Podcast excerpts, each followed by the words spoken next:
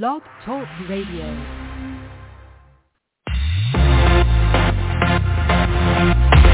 We live. We're live. Live from Chicago and Las Vegas. You're tuned in to the show that's always on top of what's trending. It's Page One. It's Page One. With LeVar and Mary. With LeVar and Mary.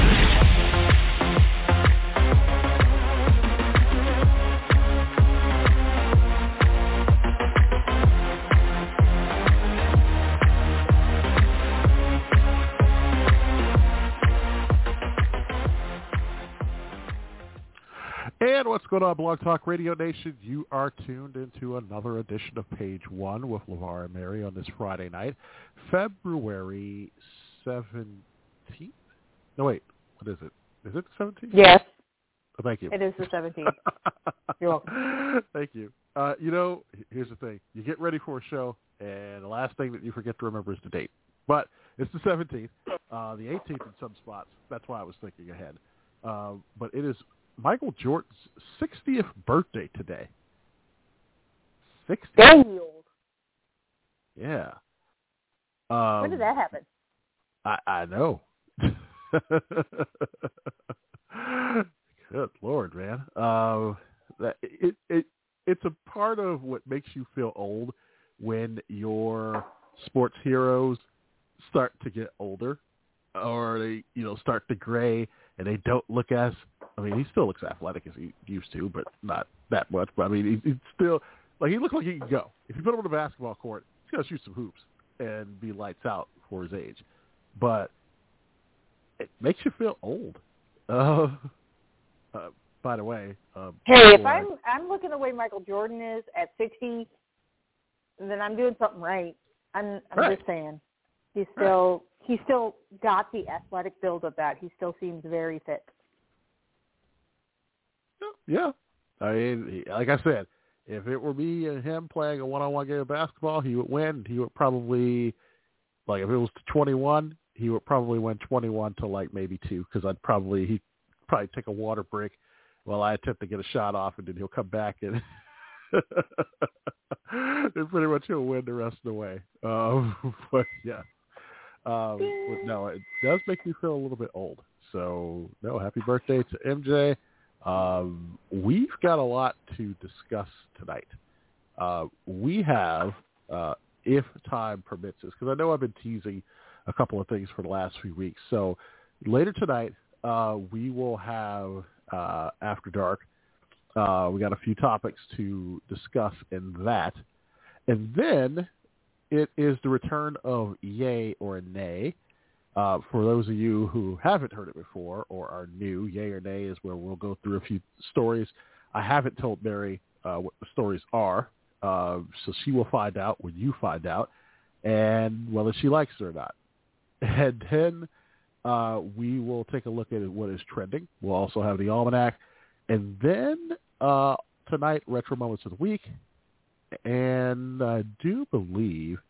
Um, I, I have what is perhaps post-Super Bowl, in my opinion, a horrible take uh, from a surprising source.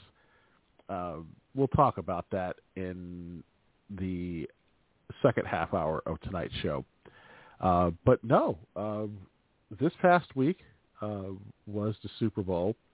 Uh, three, four hours uh, here in the States.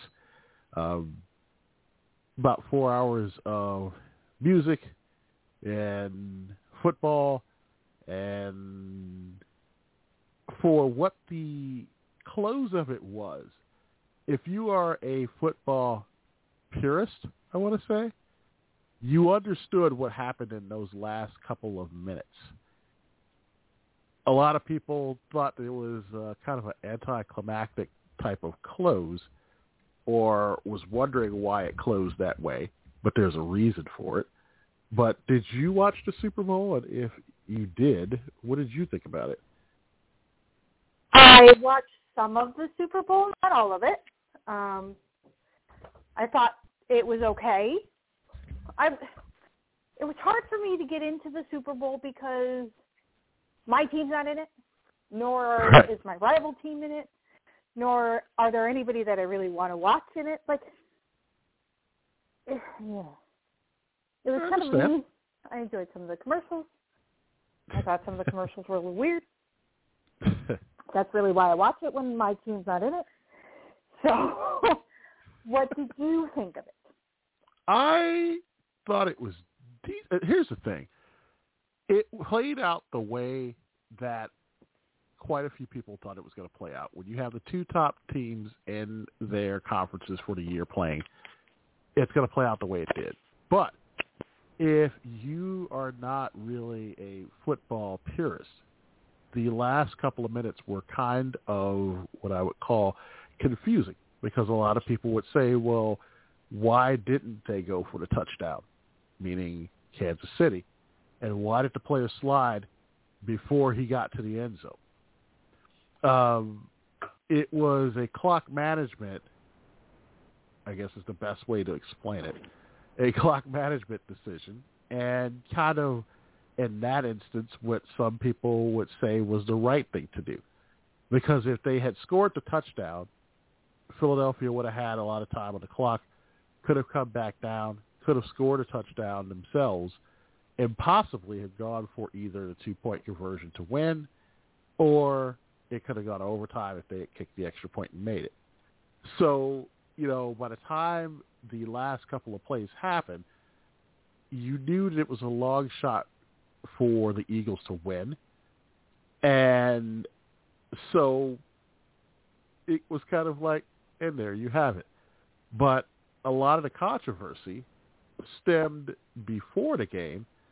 It almost led me to do a commentary tonight, which at the last moment I decided against, um, especially with, quote, the controversy surrounding Lift Every Voice and Sing or Rihanna's performance, because here's the thing.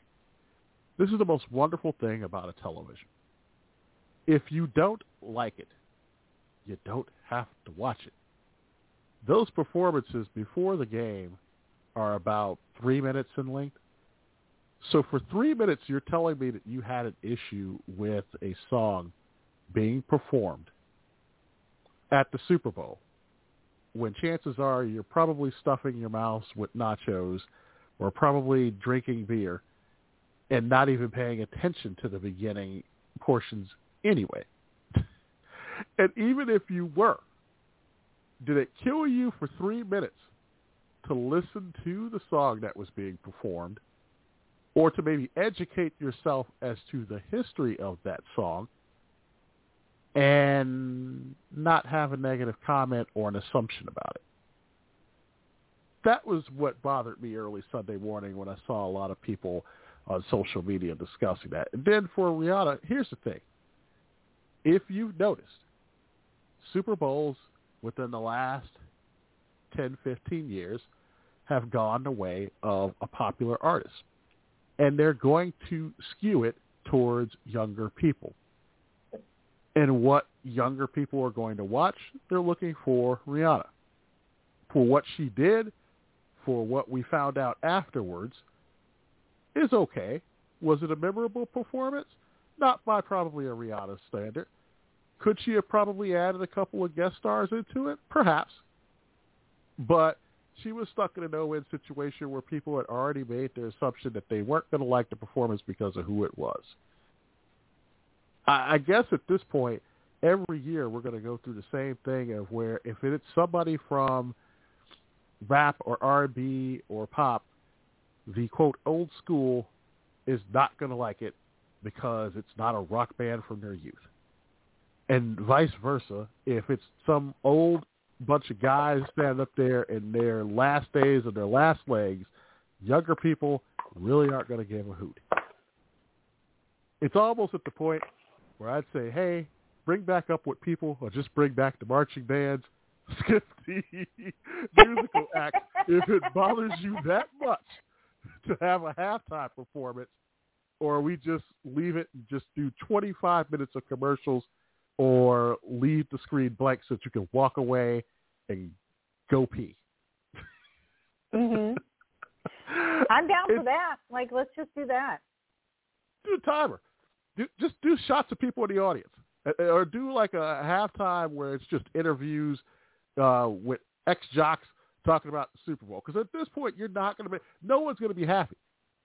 And and I've never, ever seen such a divisiveness carried over to a pregame performance and a halftime performance of people who think that we actually care what you thought about Rihanna performing or about the presentation of Lift Every Voice and Sing. Go have a few seats. Please. That's in place of my commentary tonight. But wow. Anyway, I digress. That was in place of your commentary? Because that was, yeah. It, it's just it's maddening. And, and, I, and I'm sitting here, and I'm looking at this stuff early on Sunday morning. I'm like, we're in twenty twenty-three. N F L, you know, wanted to put a reading of the Bible in the first five minutes. Some people wouldn't have an issue with that. Some people would. If the N F L right. wanted to have, you know, some ninety-seven-year-old harmonica virtuoso on, some people would probably have an issue with that. If we did baby races probably after the first quarter, you probably would have an issue with that. It's like everything that people do, it's never going to be good enough. And social media has made it worse as to where people now go online and think that people give two hoots that you have an issue with Rihanna because of blank, or you have an issue with this song being performed because of blank. And it's usually the most idiotic take of a person who is uneducated, particular thing that is being presented in their home. And guess what? There is a wonderful, wonderful invention that's called a remote control. If you don't like wow. it, turn away. Or I thought it. I was the grouchy one. Don't be taking away my get off my lawn, man. You are turning into that old man. Well, we still have an hour to go, so I'm pretty sure there'll be some moments tonight where you'll do that too. Good to know. Good to know. Good to know. Yes. It'll happen. But anyway, I enjoyed the Super Bowl. Uh, it is what it is. I don't go into it with a high expectation. So, good job. Uh, but yes. Uh, weirdest thing that I read this week, because I like adding these things, because it is interesting enough to uh, point out some of the odd stories this week. But I'm trying to figure out how this happened. Uh, this comes from Inside Edition. A New York man who was looking, once again, I know all of you are going to start judging the same way that I did on this, but a New York man who was looking for the vacation of a lifetime instead got a little less than he bargained for when he ended up in the wrong place by accident. Kingsley Burnett thought that he was going to Sydney, Australia for a nice vacation. But when his trip was delayed in late January, he accidentally booked a flight to Sydney, Montana instead. Instead of going down under, he ended up in the Treasure State and realized his blunder when he saw the size of his plane, according to the New York Post. Sydney, Montana is home to just over six thousand people, while Sydney, Australia has a population of five point three million. He left New York's LaGuardia Airport late on January twenty-sixth. When he landed in Billings, Montana the next morning, he said he didn't think much of it because that airport was a common location for travelers to connect to Sydney, Montana, just a few uh, hundred miles east of Billings. He apparently didn't realize the spellings of the city were different. It's a matter of acronyms, the S Y D as opposed to S D Y. Somebody has to fix that, he told the New York Post. He also spoke to Storyful and said that, quote, I had to find out for myself that Billings, Montana would only take me to Sydney, Montana, where there are no kangaroos waiting to welcome Mister Burnett. He's talking about himself in the third person. I saw the little plane with like nine passengers and wondered, how is that going to get me to Australia? He ended up back in New York City after someone from American Airlines in Montana tried to help him. None of the flights out of Montana were going to Sydney, according to Fox five. Burnett told Storyful he's researched his trip to Sydney, or he's rescheduled his trip to Sydney for June thirteenth. Um, in this day and age, how do you not know that you weren't going to – didn't you listen on the – how how drunk were you or out of it were you that you did not hear on the airport loudspeaker flight to Sydney, Montana? At some point during this this is why I say people kind of fake stories to me, but when I read this, it's coming from a news source, I couldn't believe it. How do you make that mistake? Um, stupidity. Sorry, that was rude. Um, but true, unfortunately. No, do you not check your tickets? It's it, it, it's when you book it, you look at it, it says like four times before you finish paying, are you sure this is what, have you checked everything? Have you verified all the information? You need to look at that stuff. And I'm sorry, you should also know the different pricing.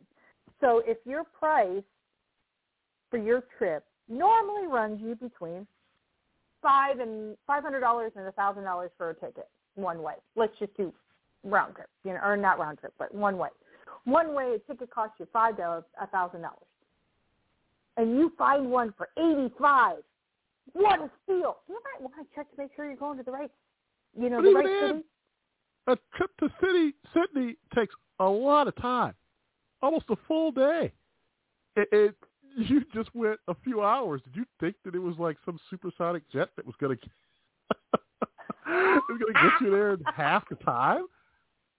I don't know. Yeah. Uh, Duh. Yeah. Again, I go back to stupidity. It's the wrong thing for me to say, and I shouldn't be so rude, but unfortunately,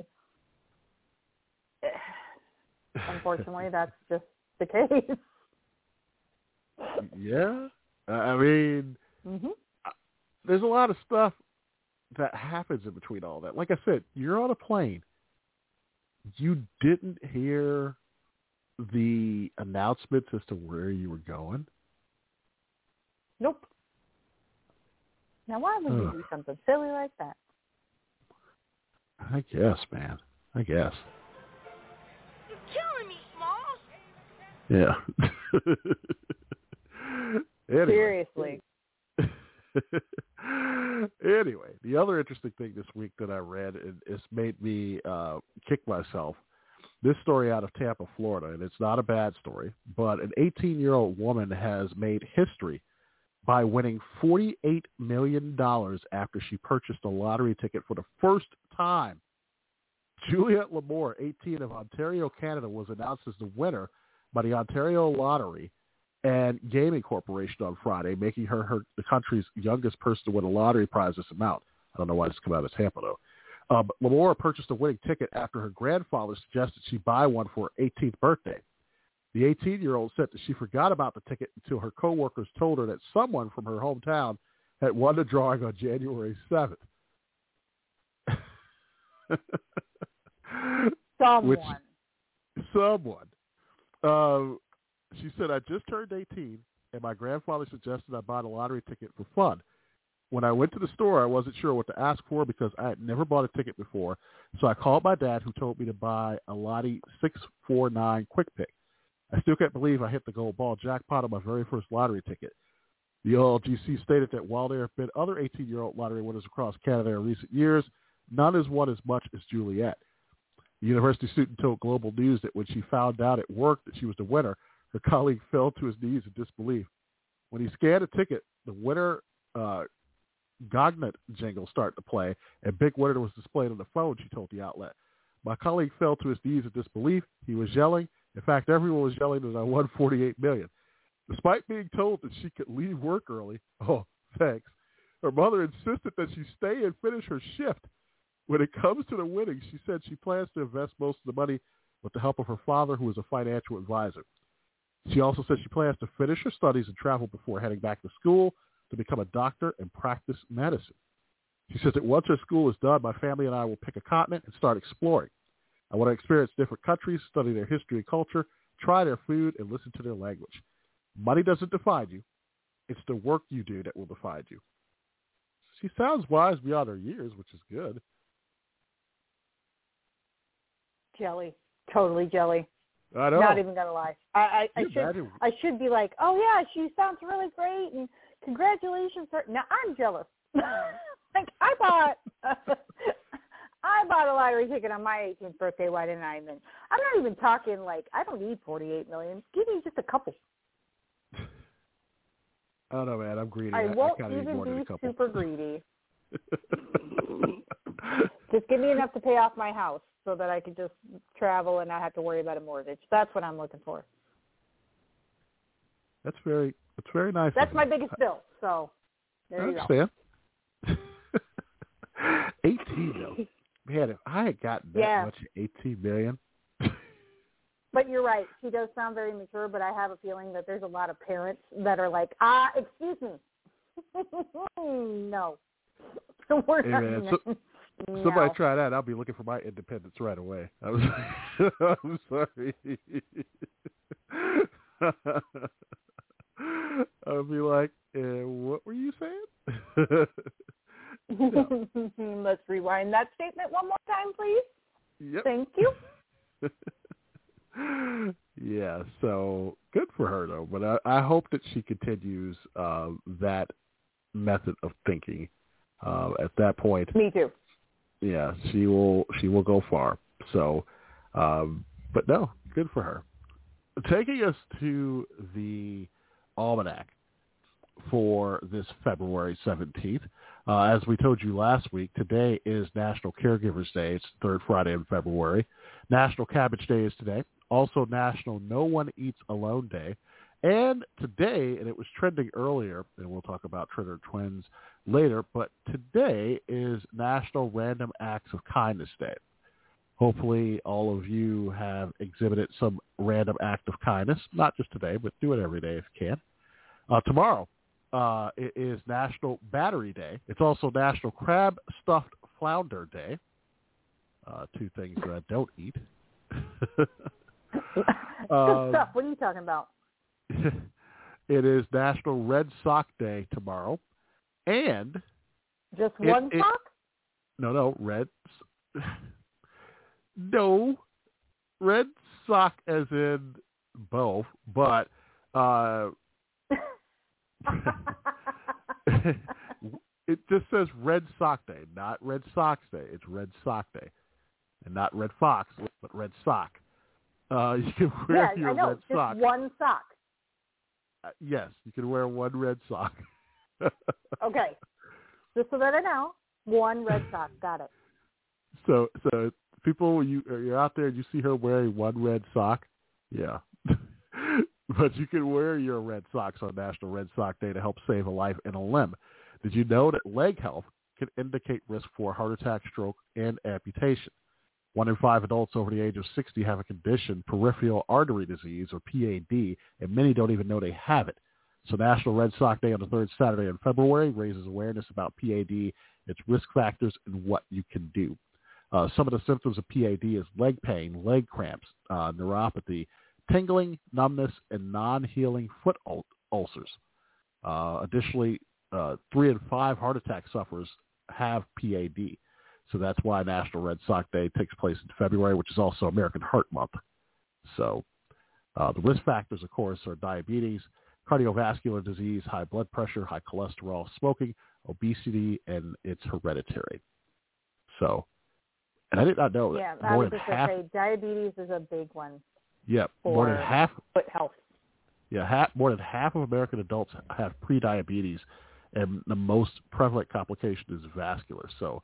Um, that's insane um, and scary. So yeah, um, so you can wear your red sock. I didn't even bring down the mood. Well, no, no, no. The next one's going to bring up the mood.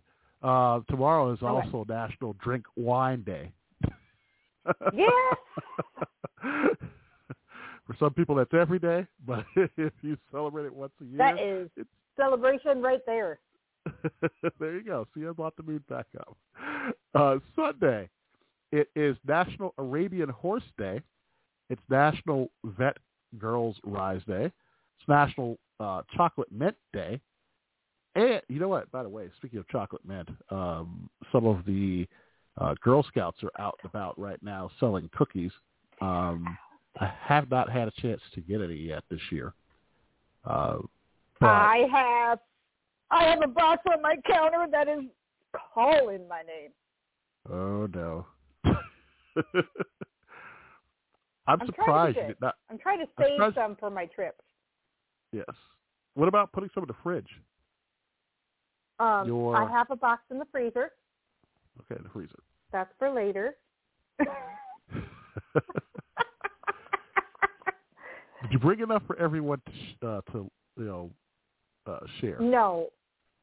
No. All I am doing is bringing them to with me on my trip to um, London in March. If I have to buy another box before I go, I will. Um, because I'm going to, I don't know that they even know what Girl Scouts really are, other than what they see on T V and or movies. So I am forcing people to eat Girl Scout cookies, and I'm gonna I'm gonna make it a worldwide phenomenon. Although it already is, so it's not like me. I know that. Yes. So if you go over to the U K with your Girl Scout cookies, um, well, first of all, I'm not even sure if they'd be used to the sugar content in those things, but uh, uh, how much right? would that be, how much would that be, or how much would a box go for in the U K? Um, oh God, I don't know. We'll have to figure that out. Yeah, we'll we'll, we'll, we'll figure that amount out. Uh, and also, February nineteenth, it is National Lash Day, meaning your eyelashes, which some people kind of overdo nowadays because you see their lashes before you see them. That's a different story for a different day. um, nothing wrong with that. It's a fact. I wish I had probably invested in that. It's such a popular thing right now um, with lashes. You're talking about it, the caterpillar, it, caterpillar eyes? Yes. It's, yeah. Yeah, that's kind of scary. Hey, man, I, hey, I, I'm not mad, but I, I wish I had probably got a vending machine and just placed it in a mall. And people, could, uh, I know some people who do that uh, in Florida, and I, hey, I'm all game for it. Uh, get that and make some money. Uh, Monday is National Day, by the way, on Monday. Uh, I think only five states. So how many states celebrate? Uh, Presidents. I know some were Lincoln mm. this past Monday. Here in Illinois, we do celebrate Lincoln's birthday, but uh, President's Day. We is, do in Nevada uh, too. Yes, so President's Day is on Monday. Uh, National Love Your Pet Day is on Monday, which people do every day. Uh, it's also National Cherry Pie Day on Monday. I was waiting for you to say if you were a lover of cherry pie or not. You want me to sing cherry pie? I can do that. She's no, no, no, no, no. Cherry pie. We're good. We're good. I, I don't. I don't. I don't. I don't want the. Um, don't need a copyright strike. Yeah, I don't. I don't need the lawyers like calling you, being like, no, you can't use that, sir. It's, it's like I think every lawyer now looks like the Simpsons lawyer. Excuse me, sir. I represent the estate of blah blah blah. I was expecting that to happen. So yes, uh, it's that one hit wonder was my big ticket. So stop it. Yeah. And it is also National Muffin Day on Monday. It's Muffin National Top Co- Day. Well. I'm going to I'm going to be good, and I'm not going to make that comment. I'm going to let it be. Um, it is also National Comfy Day, and it's National Leadership Day on Monday. So yes, it's a good day to be uh, off of school, then, huh? Yeah, definitely a good day to be yeah. off. Uh, and then Tuesday, it is Fastnot Day. It is Punchki Day. The day before Ash Wednesday. So this upcoming Tuesday, it's Punchki Day.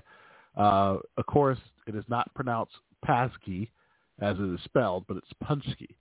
Um, and I passed up some good Punchki at the store the other day, and I should have got some. Um, it is also Fat Tuesday, or as I call it in my world, Tuesday. Uh, it is also National Grain Free Day. It is National Sticky Bun Day, and guess what this Tuesday, the twenty-first, is? Um, no idea. It is National Pancake Day at I hop. Ooh, that's some good stuff right there. I ain't going to even be mad about that. So that's Tuesday. I like me some pancakes. I've never had pancakes at IHOP. You know, I know I, that I, sounds I, weird. That's, it's kind of like having not having waffles at the Waffle House. Right. I almost didn't. Uh, when I went to the Waffle House, I had, only because I felt I had to order it. I didn't finish it, but I had the, because I'm a huge uh, omelet fan, and the omelet was so good, and I ordered it. And I was like, I guess I should order a waffle, too, so I could at least say I had a waffle at the Waffle House. And, and I got it. And it was a big waffle. I could barely, like, finish it. So uh, I, I stuffed it as much as I could to eat it, and then that was it. But That's yeah. what she said. Yes.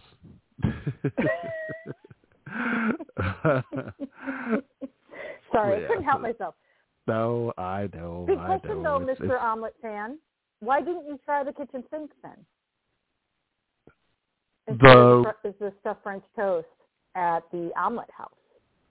Well, here's the thing. Um, the reason why was because the day before uh, I had gone to Primanti Brothers down in Florida, down in Fort Lauderdale. If you've ever been to Primanti Brothers, they have these huge sandwiches that are stuffed with a meat, fries, and coleslaw. And these sandwiches are so big, uh, when you're done eating it, you're stuffed. And I had it like late in the day, and then I also uh, had uh, slices of their pizza. I could eat nothing else. And the next morning for breakfast when I went out, because I had like a short amount of time to get everything checked off my list, by the time I got to IHOP, all I wanted was really just the omelet. That was good enough for me. I didn't want anything else that was like a huge meal. Like I said, barely forgot the uh, the waffle, uh, but I I got it. But yeah, I, I just didn't at that time. Maybe next time I'm back. So we'll see. Um, I didn't even know they had that. I, I guess I have to look at the menu. But uh, the twenty-second is National Supermarket Employee Day. It is also Ash Wednesday, um, a true sign that we're coming up on Easter pretty soon. Uh, National California Day. It's National Cook a Sweet Potato Day. And the twenty-second of February is National Margarita Day. Margarita Day. Yes. So there you go. Uh, and then on That's the twenty-third. That's what I'm talking about right there. Oh, you're going to love the rest of this. On the twenty-third, which is Thursday, it's National Tile Day. It's National Toast Day. It's also National Chili Day. It's National Dog Biscuit Day. And it's National Banana Bread Day. Wow, I make these, some good banana bread and chili. Not going to lie. Kind of tooting my own horn here, but it's pretty good. Is it now? I, I believe so. People ask me for the recipe, so I'm going to go with yes. Hmm. I've never had it. How have you never had it? I know it. Oh, you know what? No. I probably make it like right after you leave. See? You see? Plus, you come in the summer sometimes, so I'm not going to make it in the summer. It's too hot. You don't want chili in the summer. Yeah. Chili's good any time, though.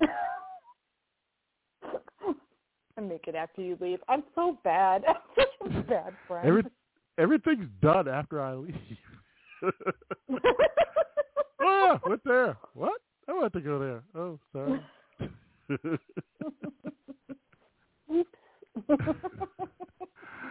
Yeah, I understand. That's the story of my life. Everybody doesn't want to include me on the fun. They'll just wait till after I leave. I got it.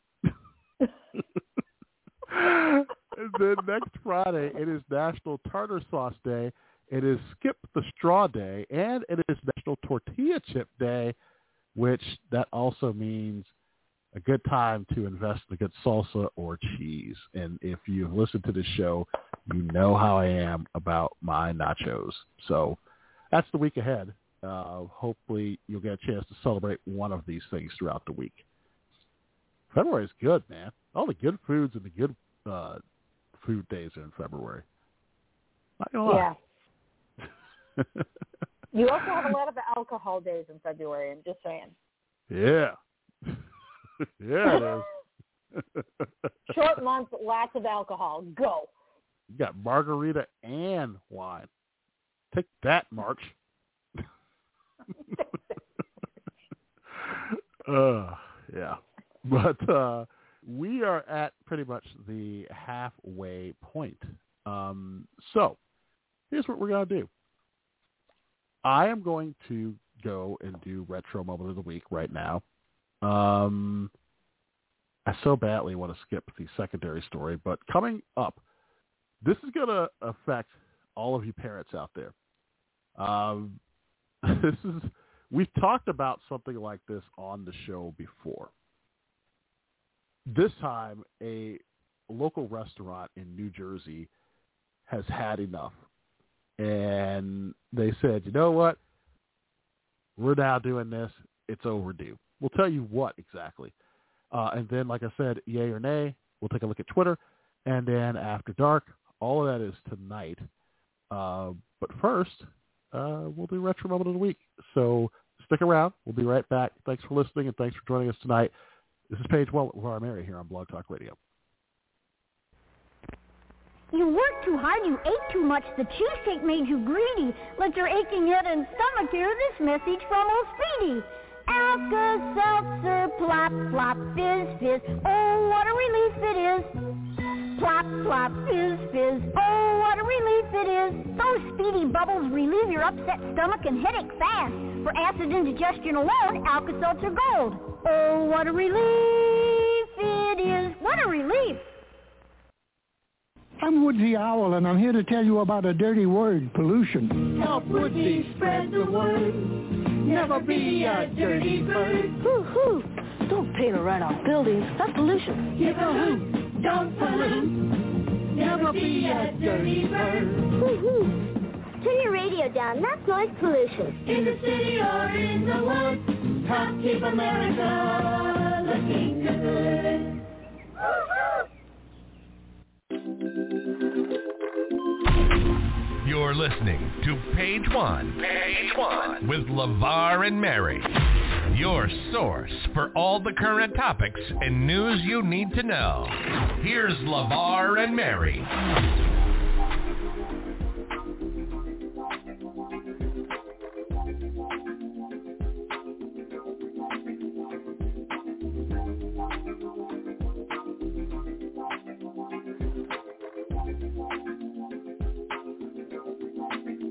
Welcome back to Page One on this Friday night. LeVar and Mary here with you on this February seventeenth. Uh, hard to believe it, but after this week, uh, we've got only one more show left in the month of February. That's how fast. I know, that's the insane, month... isn't it? Yes, it is. That's how fast the month goes. Uh, and then we get right into March. So... Uh, one of those Friday nights in which Mary will not be here is Saint Patrick's Day. So, um, yeah, I'm gonna be going. I'm gonna be in Scotland.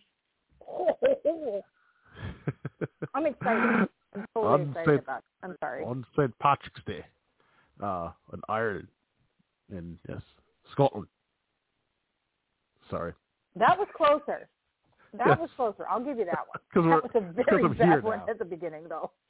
Yes. That's about as close as it gets. Uh, my Chicago's accent still gets in the way. Uh, but, yeah, so, no, it, it will be coming up here in a few weeks. But, uh, no, we'll be with you next Friday night for the last show of the month. Uh, and, yeah, two down, uh, ten to go after that point. Um We got a lot of fun and a lot of shows lined up. So, no, I hope that uh, you join us. And for if you're old or new uh, in terms of listening, we thank you, as always, uh, because, you know, we enjoy doing this and we hope to tell a friend. But one of the stories that we were going to discuss tonight uh, is something that, if you've listened to this program before, is new. Or not new. Uh, we've discussed it, but the story has popped up again. An Italian restaurant in New Jersey has courted controversy after announcing a plan to ban children. Some on social media are calling it a fantastic idea, but others have accused the staff of being, quote, child haters. Nettie's House of Spaghetti, I love that, in Tinton Falls, New Jersey, said on Thursday that it will no longer allow children under ten to dine in the restaurant from March eighth. In posts on Facebook and Instagram, they stated that, quote, we love kids, we really truly do, but lately it's been extremely challenging to accommodate children at Nettie's. Between noise levels, the lack of space for high chairs, cleaning up crazy messes, and the liability of kids running around the restaurant, we have decided that it's time to take control of the situation. Some social media users appear to love the idea. One wrote on Instagram, quote, never been to Nettie's, but knowing I won't have to deal with children at a restaurant makes this establishment much more attractive. We'll be coming soon. Another said, I don't think I could love Nettie's more, but here we are. However, others called it, quote, a complete uh, slap in the face to families and a symptom of how, quote, America hates children. It's unclear, and I bet you, too, that those are the ones that have the kids run around everywhere, but I digress. It's unclear how the policy will be enforced. One Instagram user wrote, will you be checking birth certificates at the door? My eight-year-old is the size of an eleven-year-old.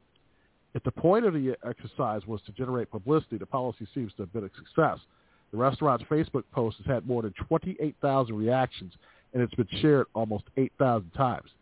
Now, in September of twenty twenty-one, a family-owned restaurant in California banned all patrons under the age of eighteen from dining without an adult. The Red Rooster Burgers and Grill said at that time the decision was made, quote, with great sadness, following a series of bad behavior by teenagers that damaged property, upset staff, and drove away customers. Now, some diners may just want to get away from kids for a while, and in January, a TikToker divided opinion by suggesting that there should be an adults-only town that lacks those, those noisy kids. Meanwhile, Insider's reviewer was recently, quote, blown away by an adults-only cruise on the Virgin Voyage's Scarlet Lady. Now, Nettie's House of Spaghetti did not immediately respond to requests uh, or comments, uh, but this is going to sound extremely bad, but there are some restaurants, in my opinion, in which it's not kid-friendly. It's more of an adult atmosphere. Don't bring your under ten uh, to that type of environment or, or that type of restaurant. You know, Olive Garden, it's going to happen. Nothing against Olive Garden. I'm just using an example. Love you, Olive Garden. Um, but there are certain places that children aren't the clientele that they're looking for. So it's almost kind of like taking your kids to either, um, what's that water resort place, Great Wolf Lodge. You can take them to Great Wolf Lodge, but you're not going to take them to the Sybaris for the pool. It's not meant for kids. So, yeah, I'm kind of for it. This sounds bad, but if it's that restaurant's prerogative, and so be it. I see you thinking over there, and I think I I'm waiting it. for you to say, what say you, because I'm a parent. You? So, okay. As a parent, bravo. Like, bravo. Good on you. As a parent, when I took kiddo out to a restaurant, I, it was my responsibility to keep her in check. I know that sounds weird, like, you know, like all of a sudden I'm treating her like a dog, but in a way I was. She's my responsibility, and as the parent of that child, if that child is running around like a crazy person, I'm going to look at the parent and go, this is your fault. I know there's a lot of parents out there right now that want to have a more, I don't even know what to call it. Like, I know my parenting style is very much tiger mom. I get it. I understand that. But there is an etiquette. You need to teach your children etiquette. They don't just absorb it from the people around you as much as you think they are. If you let them run around, crazy, screaming, knocking over stuff, crying, all the other things, and you don't correct the behavior, if you don't give them a behavior that they can emulate, if you don't say this is the line, then nobody respects zombies, nobody respects you, like the kids don't respect the adults, and it becomes a bad experience for everyone around you. There's plenty of places for kids to eat. And there are plenty of places for kids to eat Italian food in Jersey. Like, come on. That's probably one every other corner. You want your kid to have spaghetti? Don't go to Nettie's. Go to somebody else. That allow your child to throw spaghetti against the wall and be okay with it. Nettie's had to make a decision that was business-based. Bravo. There's nothing wrong with it. Nothing wrong with it. That adults-only town? Intriguing. How are you going to get people to live there? You can't repopulate the town as people die. So unless, you know, you keep influencing people to come out and live here, and who's to, oh, if it's adults only, what happens if somebody gets pregnant? Oh, that's kind of a weird situation. But, like, restaurants, I'm still laughing at the adult-only cruise on Virgin right. Cruise line. Not not a good place to like that, that ain't a Virgin right, cruise line anymore, honey. Mm, just bam.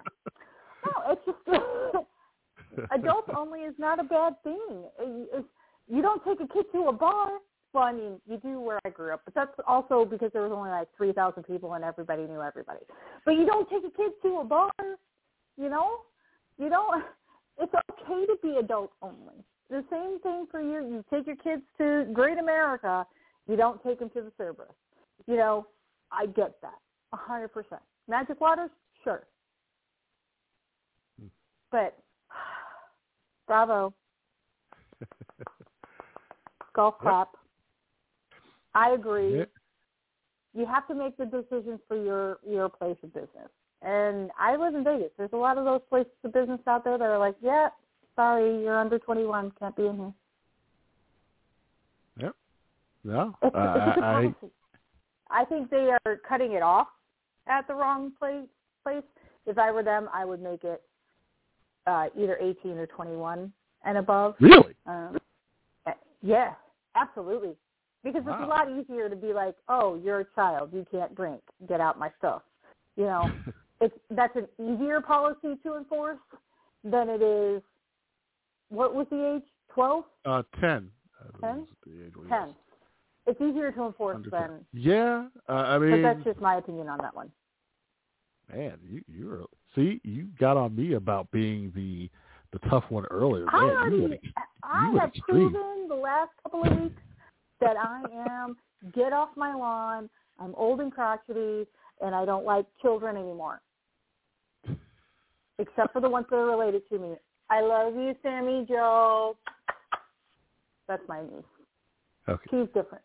Man, yeah, you you you're pulling no punches, man. When it comes to that, it's yeah, like it's no, in the bud.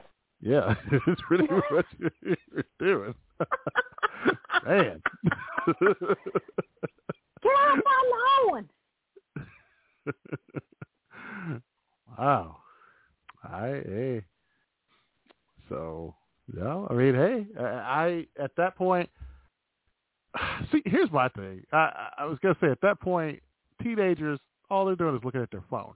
I don't anticipate a thirteen, fourteen-year-old to pretty much be running around a restaurant, but under ten, I'm kind of shocked they put it at ten. I would have thought they would have said probably like maybe seven and under, uh, but it comes down to parents parenting, because there should be no kid in a restaurant running, like, no, messes will happen. Noises, uh, I guess, unless you can control it and teach them, you know, but other than that, you know, the running around in a restaurant, no. Your kid should be sitting there with you. Who, why would you allow that to happen as far as your kid being out of eyesight and out of, you know, your view? And just running around the restaurant. No. Oh, can you imagine our parents if we were running around the? I know mine. Oh, and I know no, your no, mom. You, you know my parents, and I know I your know parents. your dad. We would not be no, having no. this podcast right now if we were running around a restaurant all crazy.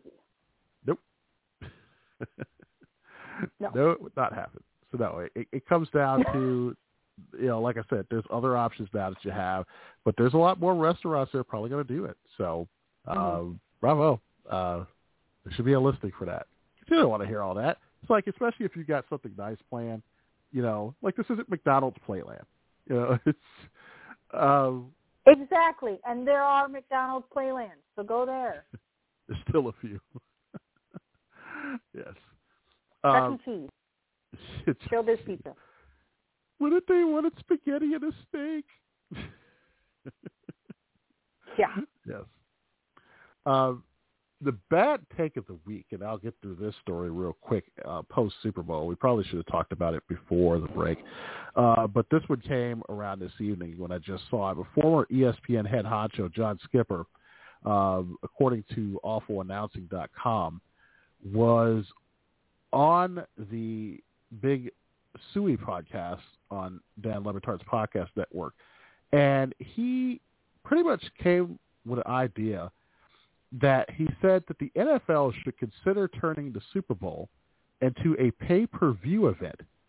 Uh, it's a notion that he teased out last year, and he still thinks the league is missing out on billions by not doing it that way. Uh, he said that the N F L should forego the one hundred thirteen million viewers that tuned in to the Super Bowl last Sunday in, uh, in order to charge money for the right to watch. He says, I assume that there are some number of people that's the only game they watch the entire year. They don't want to be left out. That's a pretty great place to be for a live event. fifty percent of the country does not want to be left out. He said it leads me to a slightly different discussion. If half the country is watching your game and they're watching it for free, how many of those people should pay a big sum of money to watch the game? When asked if he thought if the N F L should consider a price point for the Super Bowl, he seemed to have a range in mind. He said if you assume that half of the people watch would still figure out a way to watch if it costs two hundred to two hundred fifty for a household, you're just going to have to have more of uh, what uh, he said, bigger parties. I don't know how many households. I assume it's half the households who watch. If only a quarter of them are willing to pay twenty to have a party at their house, it would still get you to the billions of dollars for a single game, and that's the single best way I could think of for, think of for the N F L to increase their annual revenue take for the clubs is to make the Super Bowl a pay-per-view event. Now, there, there's plenty of reasons why the N F L doesn't need to consider something like that anytime soon, especially since audience sizes are once again going up. Um, but that N F L, the Super Bowl, attracts millions of casual viewers, including those who don't care about football but would tune in for halftime or commercials. And pretty much according to Awful Announcing, they said that reducing everything to a pay-per-view that costs a huge chunk of money turns the game into a different experience. A lot of people would pay to watch because they'd have to, but the cost-benefit analysis simply didn't hold up, at least not anytime soon, and I agree with them. It is the dumbest take I think I've ever heard in regards to the Super Bowl being a pay-per-view event. And even then, how would you not worry about um, somebody getting that pay-per-view or, you know, and then like, okay, you're charging for it. But if you got the money for it, you're charging for people to come to your place or you're renting out a hall and charging people to come to your place. The N F L doesn't see that money. So, you're absolutely correct, though. It's the stupidest thing I've ever heard. Because that would, okay. Oh, God, this is so bad on so many levels. Um, I don't even know where to even begin on this one. I like football. I love football. It's one of my favorite sports. If they started charging pay-per-view for me to watch the Super Bowl for the commercials, I'd tell them to go stuff it and stop watching. And that is not what they want. It's got to be. I just, oh, God. it's, it's so bad. It's so bad. It's, I don't, I, it just makes them look like money grubbing. I, I, you know how I feel about sports already. It's like, you know, I love sports. I love sports, but there, it's a game. Like people are getting play, paid to play a game, and I just I can't I I can't even support somebody that's, they're already making billions of dollars, and you're going to charge me to watch a game that I can watch the rest of the season for and just hear on highlights the next day. Yeah, yep. no, I'm good. I'm really okay with it. Stop people from tweeting about it. Really. And it's like the seats for it. If you want to get tickets to the Super Bowl, it's like thousands of dollars for nosebleed seats. I'm not going to pay you two hundred dollars to sit on my own couch and eat my own bonbons and watch the Nope, nope, nope. Nope. Sorry. It's a dumb take. It's, it's a dumb one. Yes. The idea stinks. Uh, moving on to what is trending tonight in on Twitter. Uh, a few of the things that are trending because there is uh, a weekend of uh, SmackDown. Well, SmackDown uh, is going on Elimination Chambers this weekend, so a lot of people tuning in tonight uh, to that. The N B A All-Star Weekend out in Utah is beginning, uh, so a lot of things are trending with that as well. Uh, for a while today, and it still is trending at an upper, uh, and I don't know why. Twitter's weird, but today MySpace is, was trending. A lot of people saying, hey, bring back MySpace. so, um, oh, I miss MySpace. They even mentioned LimeWire somewhere in here as well. Uh, so that was trending today. Um, yeah, that's, um, I, I, for a while you had Chris Brown trending. Uh, you're either going to love or hate Chris Brown, but he did have an interesting take today that even you could not really be mad about. Um, watch reality shows, as a lot of you know. There's two people, I think it's, uh, I'm going to get their names so wrong. I think it's Krishan and Blueface or whoever it is, but, um, I know that he was saying that how people are still mad at him for what he's done this many years later, but yet these two who go on uh, and pretty much verbally and sometimes physically attack each other on a reality show is okay. And uh, he pretty much kind of went off uh, in regards to that. Um, I'm not defending Chris Brown by any stretch because what he did was wrong, but it is interesting of how society views different people uh, and especially how they hold up different people um, because they are reality stars no matter how much wrong that they do. Um, yeah, it, it's, it's, I've seen a clip of the show. I've never watched it. I don't even know who they are, but it's disturbing. Neither do on I. So many levels. Huh? Yeah. It's disturbing on so many levels, and I don't even know how these places could continue to pretty much kind of be all right with that. Uh, also, some pretty sad news uh, that broke late this evening. Kelly Pickler is trending, uh, and the reason why uh, is because Kyle Jacobs, her husband, um, he has died of apparent suicide at the couple's Nashville home. Um, um.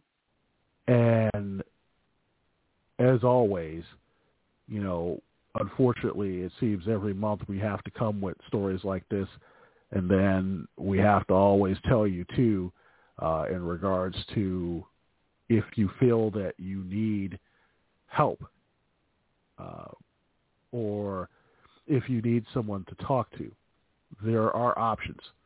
Uh, you can call or text nine eight eight. Uh, life's way too valuable and precious. And um, so thoughts and prayers with her this evening.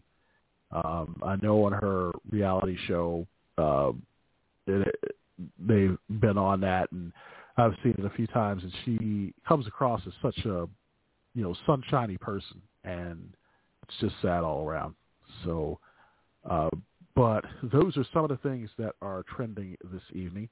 Um, and if you happen to be online, of course, I am there at News Comment B T R. Uh, Mary is there at Blue Eyes Mama. And so, um, as always, yeah, that is what's trending in this world tonight. So with that, we take you to Yay or Nay. Um, We haven't done it in a while. So, I, Ernie. I like Ernie. If you have not listened to us before, if this is your first time within the last few weeks, yay or nay, of course, is, um, I would say, kind of rapid fire, but uh, we go through quite a few different topics, and then uh, I will pretty much leave it up to Mary as to whether it is yay or nay. So with that, tonight it's a lot of food ones. Uh, I will forewarn you, uh, is that it is. And so the first one, and, and for you longtime listeners, you know how I'm going to feel about this, but this comes from here in Chicago. McDonald's McNuggets are going foul-free. The Chicago-based fast food giant is introducing plant-based McNuggets next week. Germany will be the first to market to get them. McPlant nuggets made from peas, corn, and wheat with a tempura batter are the second product McDonald's has co-developed with Beyond Meat. Uh, McDonald's said that the nationwide nugget rollout to more than fourteen hundred restaurants in Germany follows a limited uh, time test at nine restaurants in the Stuttgart area in August. They'll also start selling the McPlant burger in Germany next week.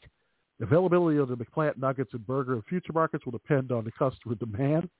Uh, now, European customers have generally been more receptive to McDonald's plant-based meat products than those in the U S Gee, I wonder why.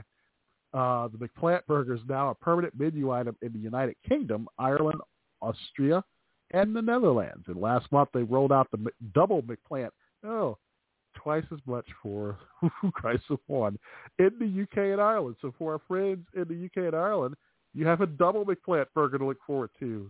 Mmm, yummy. Yay or nay? To that McPlant burger. Sorry, I'm stuck with the mm. So, hold on a second, let me. Whew. Okay, so no, I'm a meatitarian. Give me my. I am a carnivore. Give me my meat. What is the point of a chicken nugget if it's not made of chicken? We're going back I, to the I pig don't know. Goo. It's I don't pig know. Goo chicken nuggets. Oh my gosh! What? You have somebody I know over in Stuttgart, so Foxy, if you decide you have the plant-based nuggies, I would love a review. They yes. might be good. I've had I've had vegetable-based things. My famous veggie burger from the Red Robin, love that. I love their veggie burger. Throw a little bit of bacon on there, it's delish. Um, you can laugh, it's okay. Um, so veggie doesn't bother me. I just don't think it's right to call something a chicken nugget if there's no chicken in it, because then it's just a nugget. It's like, who are you trying to fool? Who are you trying to fool? Are you trying to fool yourself? Because if so, you might as well just have chicken.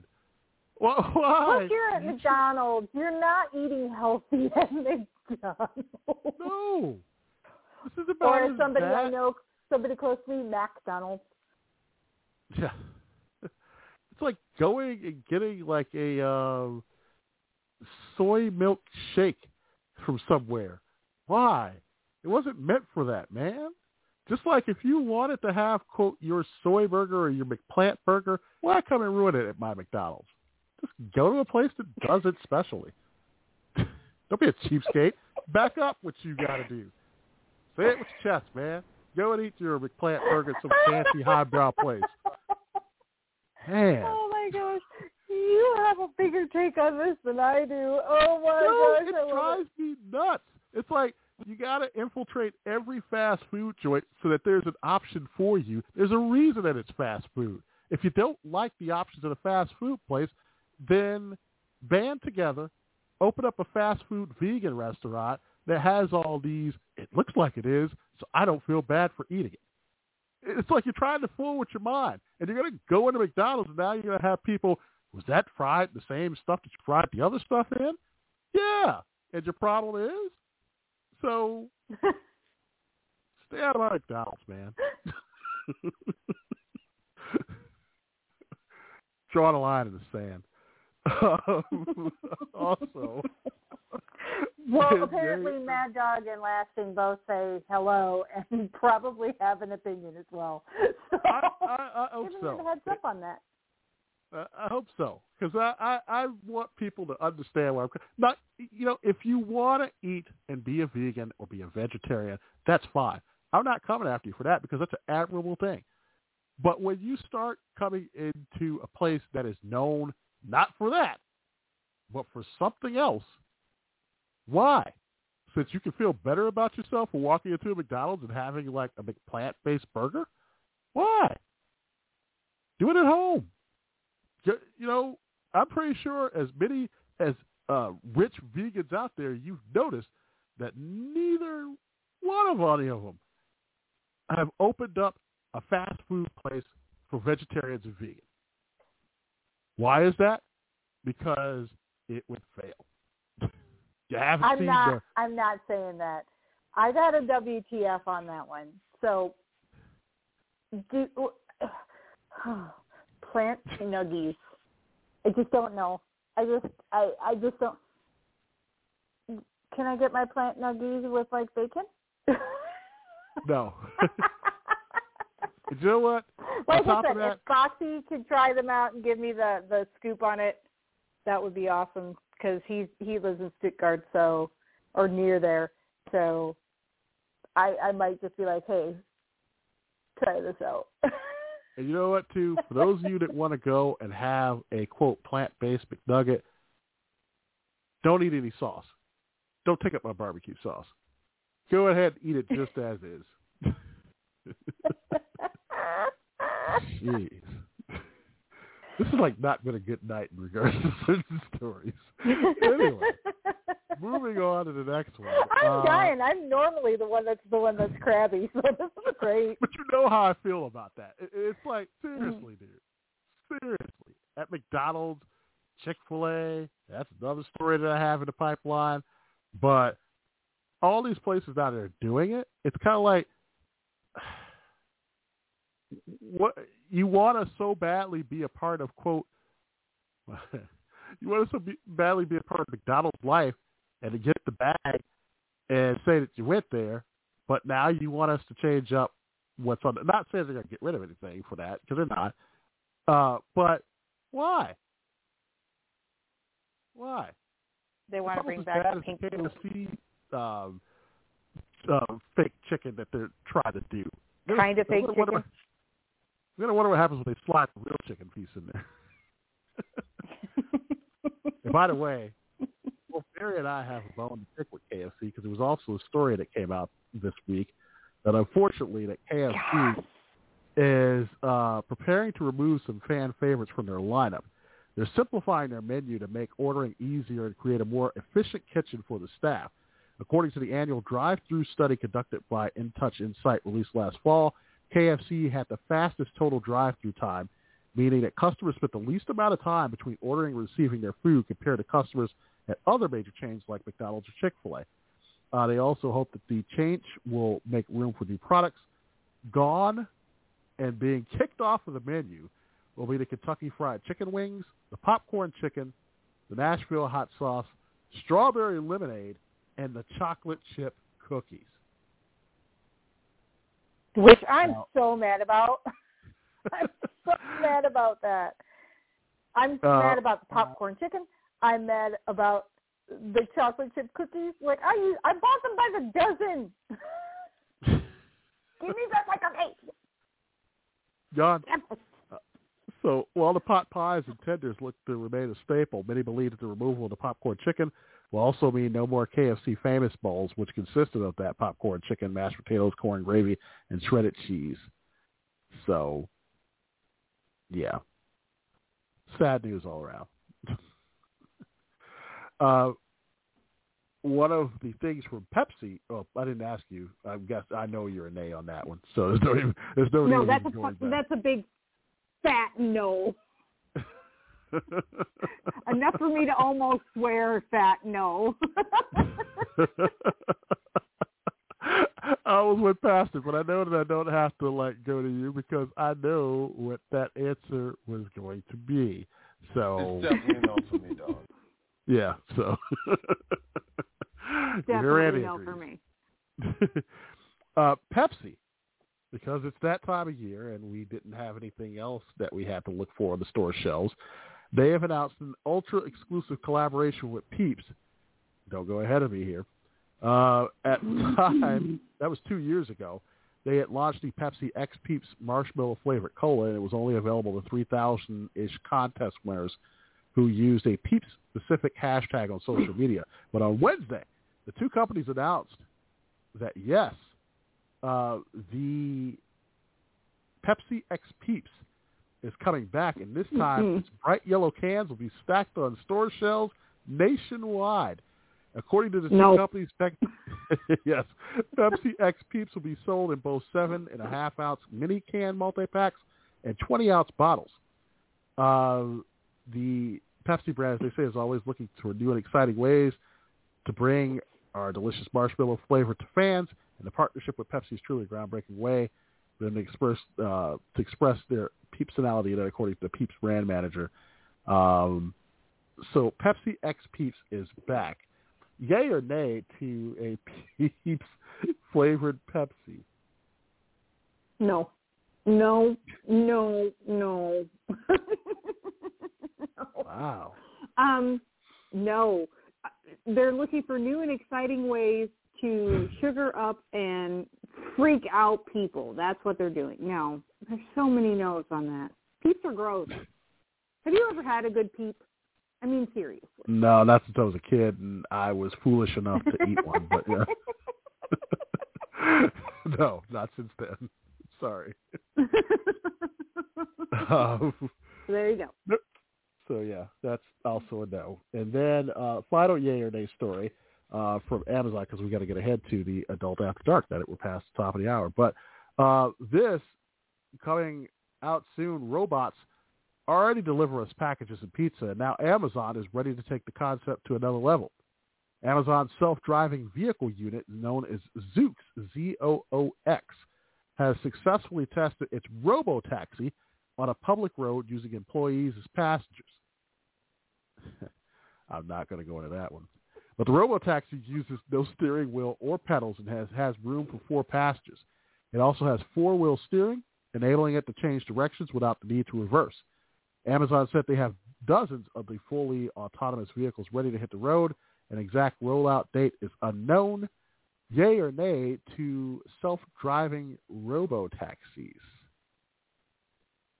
I'm not as against that idea as I probably should be, um, but I feel really bad for the employees that had to. Right. How do you ask them to do that? Be like, hey, so uh, you want some overtime?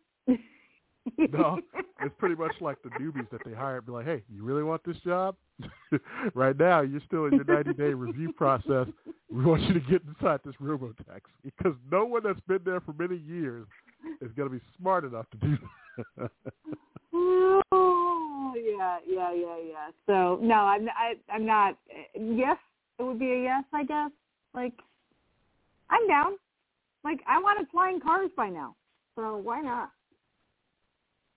I guess I will have to see how this goes. For now, I don't trust anything that is um, self-driving. uh, I, I, I guess I kind of need anything done by Elon Musk. So as long as he's not doing it, I think we're okay. Right. Uh, we'll, we'll we'll see where that goes. Um, yeah. Anyway, uh, still ahead. Uh, after dark segment. Uh, we got a couple of sexy stories for you. And then the story that I've been teasing for the last couple of weeks, uh, which will take it from a couple of different points here, talking about the friend zone. Um, so, yeah, um, we'll we'll talk about that. And extra retro moment of the week while we get ready for that. Um, let's do that. And we'll be back with After Dark here on page one. Welcome to the world of Trans World Airlines. Next time you go to California, Go to a good movie, too, on T W A. Color movies by in-flight motion pictures are shown brighter and clearer than ever on our new wide screens. There are eight more channels of music, too. T W A Starstream Theater. The last word in entertainment at the top. Welcome to the world of Trans World Airlines.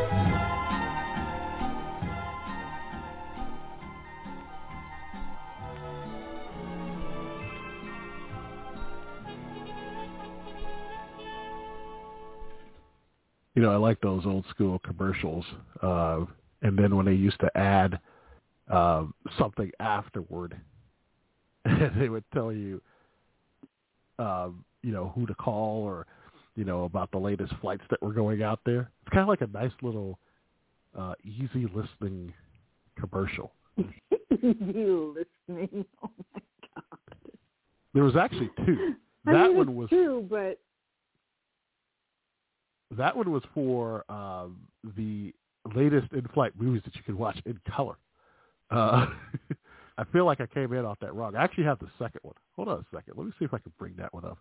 Um, since we have an extra second here before we get to the After Dark segment. And then I, when we come out of it, I'll do the old school way that they used to do it on commercials here in Chicago. Hold on a second. So we'll, we'll queue up the other one that they have.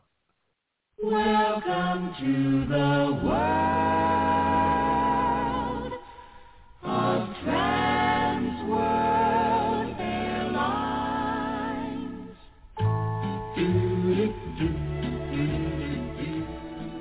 You hear the nicest things on T W A jets these days.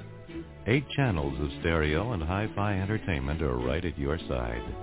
Classics, jazz, show tunes, history, comedy, and more. Only T W A gives you such a big choice. Just settle back and listen to time fly. Welcome to the world of Trans World Airlines. First class to Dayton, Detroit, and Kansas City. All T W A. Dearborn, eight seven thousand. See, I thought I used to do it. Anyway. After Dark. Uh, is something in which we have not done here in a little bit. I love doing these because it actually uh, kind of explores the sultrier side of stories. And by the way, all warning for all of you is that if you still have the kitties in the room, uh, the following segment is uh, rated, well, it's not too bad. Uh, and for mature. Yes. It's not rated E for everyone. Uh, so put it that way. But anyway, uh, you've been warned. So if you keep them in the room, that's on you. But anyway, you'll have to explain it to them. uh, a couple of quick stories though before we go into the other one tonight. Uh, a interesting survey came out. A company that sells sexy adult products online. They have put out a map of the sexiest cities and towns in America based on consumer purchases and behaviors on their website. Uh, so it's a more literal take on sexy. Uh, they have two top ten lists, one for cities with over three hundred thousand people and one for towns with anything less than that. And in the list of cities with over three hundred thousand people, do you know who took the top spot? Las Vegas. No. Las Vegas Chicago? Is number no. three on the list. Really? Three? Yep. Three. That's interesting. I would say it's going to be one of the big ones. So either L A, New York, or Chicago, or New Orleans. For some reason, New Orleans is popping in my head. Am I close? Uh, you are very close, but you have to take a guess on one. Oh, gosh, I don't know. New York. Salt Lake City. You want an additional hint? The additional hint is that um, No, I'm not going to give you the display. Go ahead. No, just tell me. Just tell me. Well, I'll give it to you in order. At number ten was Minneapolis. At number nine was L A, was New York City. Number seven was Phoenix. Um, number six, which is of interest uh, to quite a few of us, was Denver. Number five, Ooh. number five was Seattle. Number four was Atlanta. Number three was Las Vegas. Number two was Dallas. And the number one, Chicago.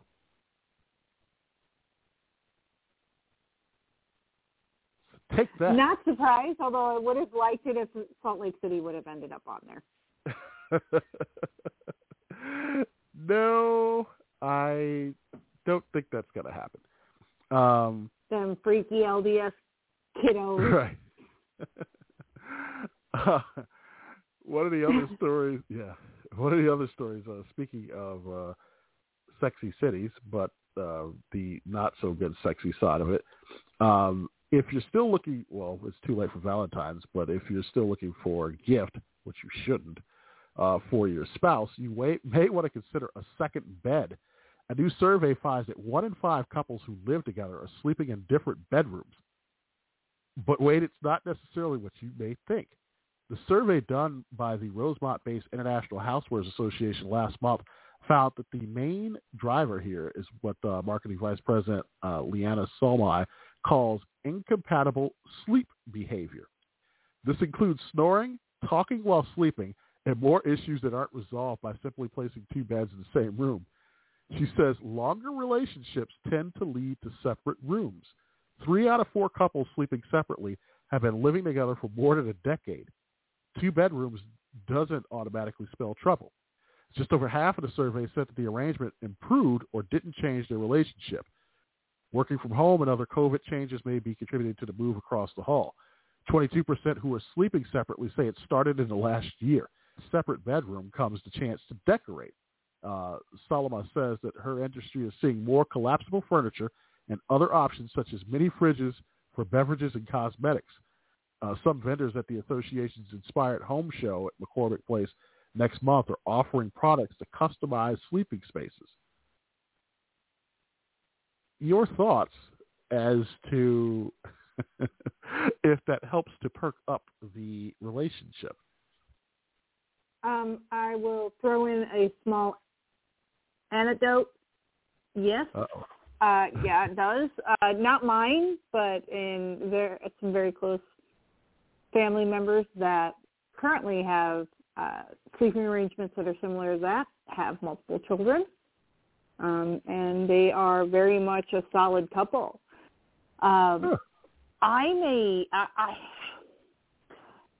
I don't know that I would care. I'm a pretty heavy sleeper, and um, depending on what else is going on in the room, I could basically sleep through anything, so I'm not I'm not worried about the sleeping part. That doesn't sound good, but uh, uh... I know, right? That's like so bad. When I said it out loud, it sounded so much worse. Yeah. Like, oh no. Um, no, I I don't mind. I I, I kind of like having that. Um, I, I hate to call it intimacy because it makes it sound like there's going to be some sexy fun times there. Uh, but that intimacy, to be able to have that, just be close to someone and be able to um, push them off the bed when they start to snore and, and, and things kidding, of course. Um, nothing, nothing screams intimacy. I kick them anyway. Like but no, like when my feet get cold, I want somebody around, right?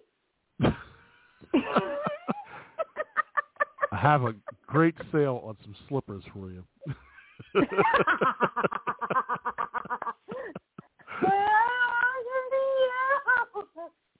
yeah. Um, but yeah, no, I, I'm not. I'm. I tend to be more, and I don't want to say traditional because traditionally you did sleep separately. Um, though that's a very that's a very common thing to sleep separately. That's a, it's more, quote unquote, modern thing to be sleeping in the same bed in the same bedroom, um, but I for today's standards, more traditionally sleeping with someone, my significant other, I would like to be in the same room, in the same bed. If it gets bad, though, knowing this other couple that does sleep separately and how solid they are, I wouldn't I wouldn't say no to it if it worked in our favor. Right. And it would be something I, like that. It would be, I don't want to sleep with you because you snore so bad I can't deal with it, you know, or I talk in my sleep or I walk in my sleep or whatever the case may be. Well, we we all know, especially if somebody talks in their sleep, you want to listen in on the conversation to kind of see what's going on. But uh, no, I, I I know people in which that's happened, or um, one person who is going through certain bodily changes uh, prefers the room to be nice and toasty warm, and another person prefers it to be nice and cold. And you know you're not going to have the best of both worlds in that situation. So the other person has taken up residency across the hallway to uh, sleep in there because they like it, or the temperature, a little cooler. So mm-hmm. if that's not saving a relationship, I don't know what is. Uh, instead of like dealing, or you might have people who like total silence, you know, or people who need to sleep with lights on or a fan on or some type of noise, so that, you know, they could sleep. And it just doesn't mm-hmm. work that way. And now if you have the option in that extra room, save yourselves the relationship and pretty much move into another room. Um, mm-hmm. And if you need to do some other things, I'm pretty sure you'll meet up somewhere down the middle, or somebody will be there for a short time. And that gives you multiple places to try and uh, rekindle whatever it is that you're trying to rekindle.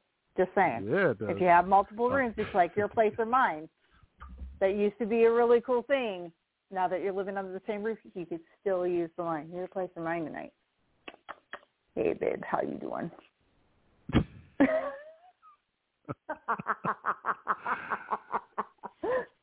Oh, I feel so bad for the people that are around me right now.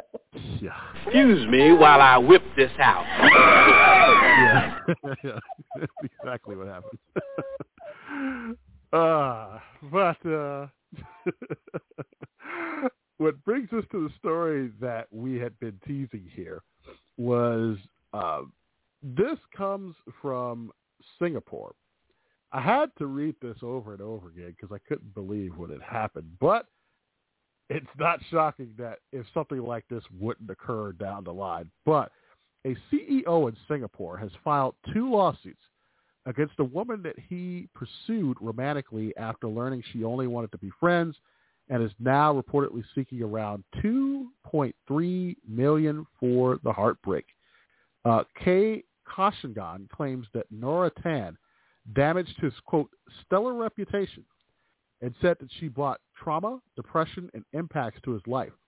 He also sought twenty-two thousand dollars, or roughly sixteen thousand eight hundred dollars in U S dollars, and a since dismissed suit, claiming that, quote, she breached an agreement to improve their relationship. A state court struck down a smaller lawsuit on January twenty-eighth, alleging that he made manifestly groundless claims that were without foundation and took advantage of the court process in an effort to intentionally vexing or oppressing the defendant. This according to the Straits Times. This court will not be an accessory to his calculated attempt to compel engagement from the defendant, who, after years of massaging the claimant's unhappiness, has finally decided to stand up to his threats rather than cower and give in to his demands, according to the state court's deputy registrar. But a pretrial hearing for the other lawsuit, where he's asking for three million dollars in Singapore currency, remains set. And the online citizen identified him as the C E O of D one Racing, a drone racing competition, and the business development manager of a technology firm. Uh, Koshangan and Tan allegedly met in twenty sixteen and became friends over time, but things hit a snag in twenty twenty when he found out, or when she found out, that they didn't see eye to eye on the possibility of taking things further. Tan saw Koshangan as no more than a friend, but he viewed her as his closest friend, according to the allegations. The discussion prompted Tan to try and thereafter limit their interactions, which upset Koshangan.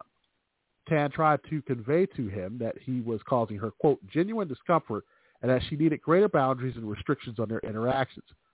Tired of his advances over the next year and a half, she initiated harassment proceedings against him, but he indicated that he was willing to take legal action against her, threatening to, quote, make your liability worse with a case he viewed as having strong legal basis. Now, Tan made an effort to improve their relationship per an agreement with him, even attending counseling sessions for a year as a measure of good faith. But in the summer of twenty twenty-two, she again tried to limit the interactions. She sent Koshangan a list of, quote, improvements she expected from him, which he used as the basis to claim they had an agreement which she breached. Koshangan sued Tan on July seventh, claiming that he also lost earning capacity and business partnerships as a, quote, active high capital trader by night and a busy C E O by day, in addition to costs for therapy to overcome his, quote, trauma. Tan responded with an expedited protection order against him. The body of evidence, according to the registrar as they wrote the judgment, collectively reveals his tendency to resort to legalese and raise threats of litigation to compel compliance from the defendant. Uh, while he had been successful before, it appears the defendant is now resolved to stand up against his threats. The court instead ordered Koshangan to pay Tan fourteen thousand dollars, while the larger lawsuit remained set for its pre-trial date. I see this, though, and I kind of worry. In the wonderful scope of dating, even though this happens there,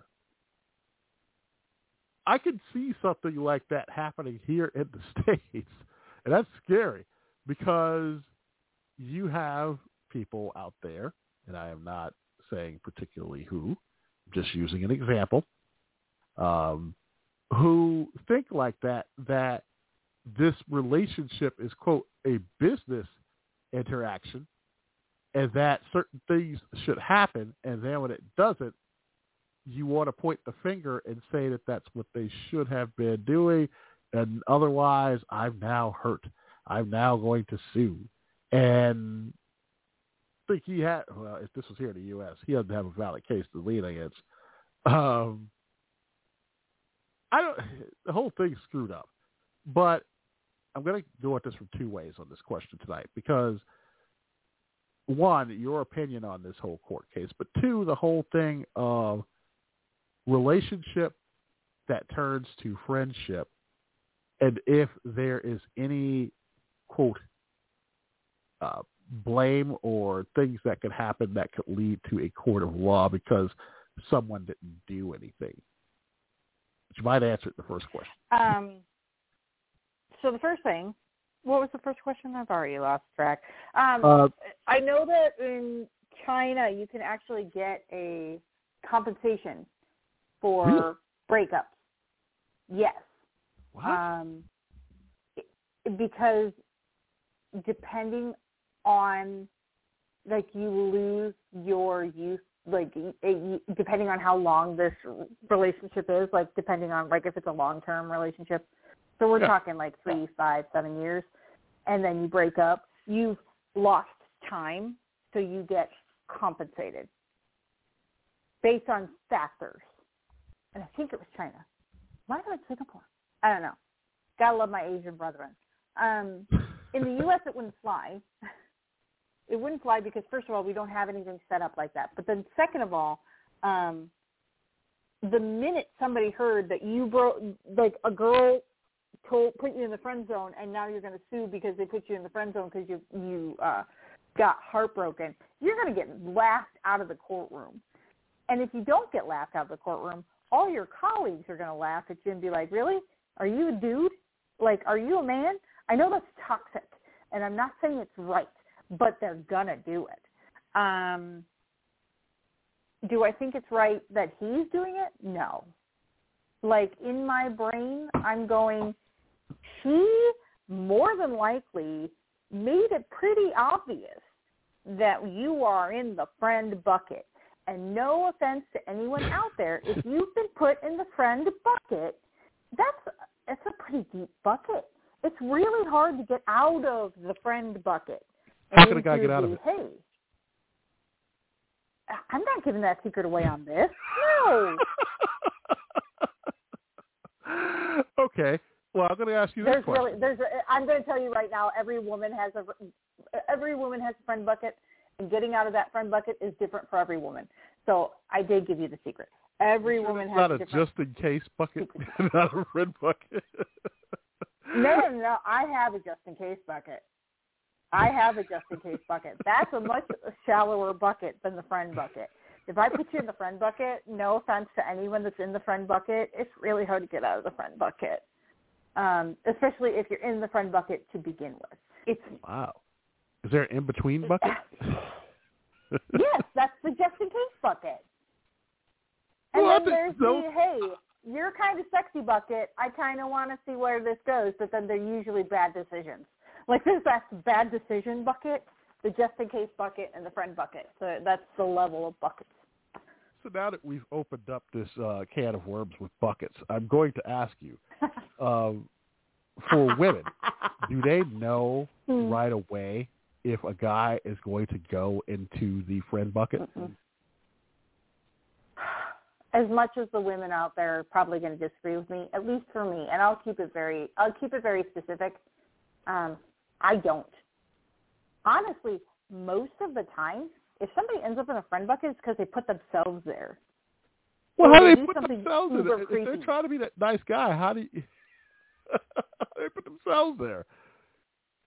This is why it's so confusing. In my in my experience, I'm not saying every woman does that. Every woman has their own thing. In my experience, I don't know that somebody's going into the friend bucket until they go into the friend bucket. Like, they don't show any of the interest. They just are just like, hey, let's hang out. Um, or they do something uber creepy that's like, you know what, you're a nice guy and all, but no. Like, I don't need you watching me while I sleep. Thanks. um, or just hanging around. So that whole thing of the movies way. Of the guy laying there and watching her sleep, that's just a bunch of B S.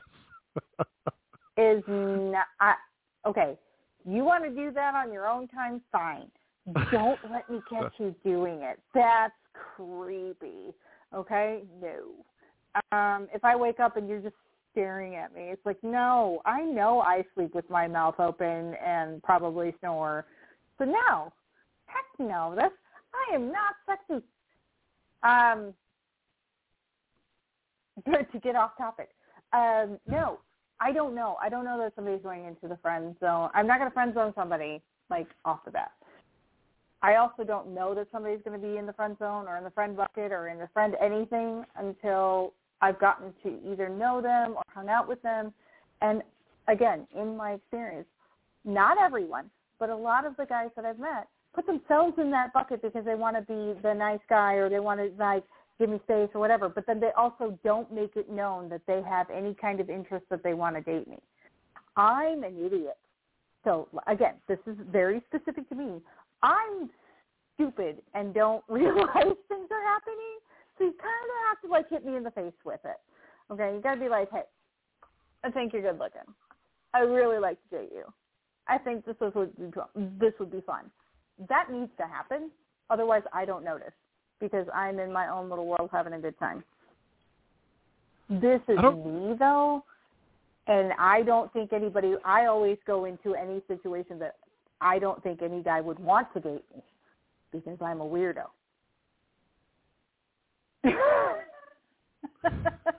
I'm not very smart, and I'm not very pretty. To take a line Stop from it. a movie. So, Stop it. Uh, She's so, lying. That's a line people. from a movie. But no, I'm a weirdo. I'm a total weirdo. So my, like, I don't look at a guy and go, he's talking to me because he wants to date me or he thinks I'm cute. I think the guy's talking to me because I'm interesting or because he has nothing left to do today. So he oh, stepped on my foot Lord. and had to say he was sorry. I don't know what I'm saying. Good Lord, man. Lightning's going to strike your way. Yes. It. Yes, it is. That's why I said I'm keeping it very specific to me. But uh, honestly, it comes down to most women are pretty, pretty, um, at least the women that I know, um, are pretty straightforward about, I think you're cute or I don't think you're cute. You know, they may not say specifically, hey, you're awesome. But they usually make that pretty well known, and it's pretty obvious, at least to me. Maybe it's just because we don't speak the same language as dudes. Well, maybe that's the uh, problem. I'm trying to think if dudes have a friend bucket. I don't think we do. It's either we want to sleep with you or we probably don't. Um, then you do have a friend bucket. You either do or you don't, right? But there are some guys who don't want female friends. They just want some guys, not all guys. And I'm not going to give away any entire thing. But some of these younger guys out there, they don't really have friends. It's possibilities. Um. But, I mean, I guess there is, like, friend buckets if you knew somebody for a long time and that you saw them as a sister-like person and you're like, nope, she's too much of a sister. Not going to happen. And they pretty much will leave it that way. There's a few. Um, but for the young dating guys, I honestly believe that they don't have a bucket because they're not going to talk to you if you're, quote, going to be in a special bucket. Um, they're going to talk to you. Uh, to get to know you, and that's about it. But I know w- women, women, I don't, and that leads to another question. Who has more friends of the opposite sex? Is it women or is it men? Or is well, it according to you, men are not friends with women. Oh, uh, not really. Some aren't. I know a few that aren't. They, so then uh, women think they're friends. So the, the friend bucket or friend zone or whatever, if a guy is possi- friend with a woman and he's just looking at a pos- that she's not actually a friend, she's a possibility, then women are actually being naive to the fact that the guy is be- her friend. Uh, I think the women have more friends that are the opposite sex, honestly. That's a probability. I, I could I could go with that. But like I said, that's for the younger guys that don't know about the thing of having just friends and being able to control just having friends and not see them as a person that you want to date. But it's a maturity level, which steeps with that. As you get older, then you will tend to have more friends of the opposite sex because you can handle it. But also, we'll throw this out here, there are a lot of you that don't want guys to have a lot of female friends because you don't trust any of those females. So just saying. Agreed on that. Absolutely agree on that. Just saying. That is why some of them don't really have a lot, because if they get into a relationship, there's some jealous female out there that does not want a guy to have more women in the phone. It's not family. And even then, I knew somebody that used to go through her guy's phone, and at one time she saw a cousin in there and wanted him to delete that number, a cousin. So I don't know what to tell you. Um, yeah, it's very confusing. But all I got to say is that, guys, if you get put into that friend bucket and it's deep,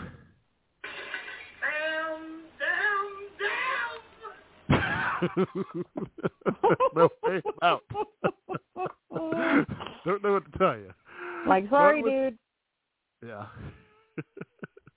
So glad that we could bring back the After Dark segment. But um, if you liked it, if you want us to do more, tell us or give us an idea, a suggestion for it.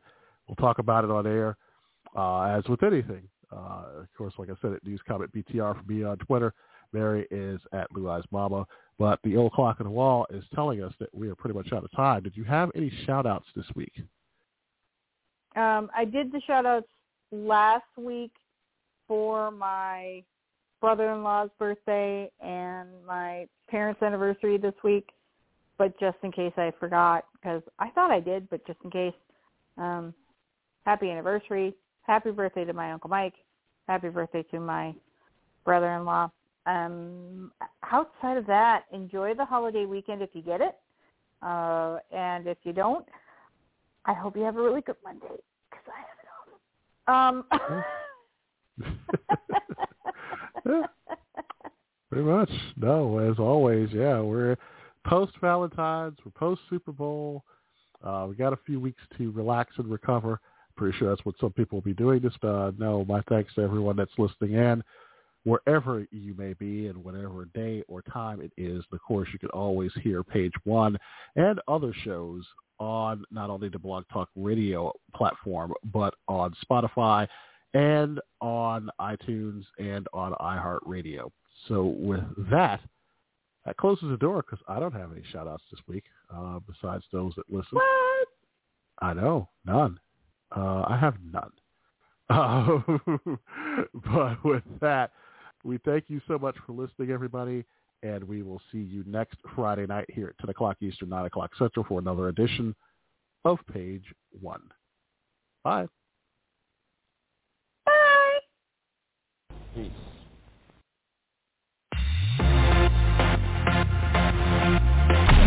Thanks for listening to Page One. Page One. Page One.